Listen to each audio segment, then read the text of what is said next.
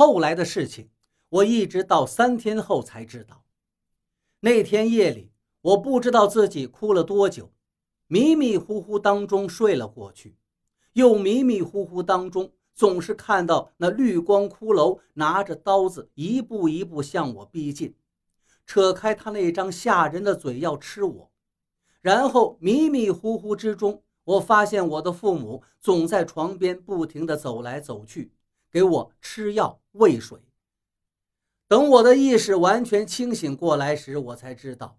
我因为惊吓过度，或者说是中了邪，已经连续三天发烧了。这三天里，我错过了许多第一线的消息，所以在接下来的两天里，我拼着虚弱的身体极力去打听，才把后面的事情大致了解清楚。那天夜里，我们村的男人们追过河之后，在山林里并没有发现绿光骷髅跟李叔，却发现了英子的尸体。英子的胸前插着一把古剑，古剑的刀刃散发出幽幽绿光，那是一把当天从古墓当中取出来的短剑。而李叔一直到次日中午才被找到，大家发现他昏倒在山沟里，但并没有死。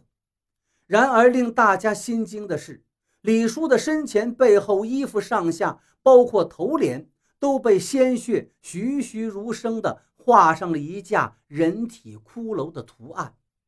仿佛被骷髅生生的穿进了身体而留下来的印记一样。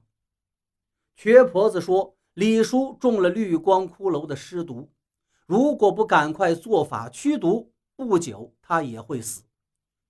于是便用一盆鸡血淋了李叔满头满脸，又围绕着他做了半天术法，再烧了几张符纸，喝了水让他喝下去。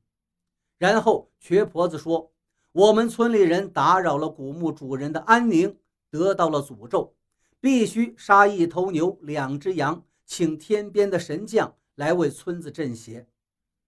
再把从古墓里取出来的东西都归还给墓主人，为墓主人重新建造一座坟墓，每年按时祭拜谢罪，才能让村子永远的平安。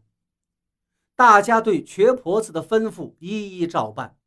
瘸婆子在我们村头连做了三天法事，一直等到我醒过来的那天才停歇下来。大人们已经都把所有从古墓里取出来的文物搬回到了古墓，并且在原来的位置为古墓的主人又建了一座新坟。就在清理原先古墓被火烧残的废墟时，人们在那口棺材的灰烬中发现了古墓主人那被大火烧得残缺不全的骨架。后来过了不久，不知从哪儿得来消息，县城里来了一批文化局的人，把这座我们新建的坟墓又重新挖开了，把那一大批宋朝的历史文物运走了。虽然事件最终平息了下来，我们村却因此元气大伤。在请瘸婆子办完法事后的许多日子里，整个村子里的人都呈现出一蹶不振的样子，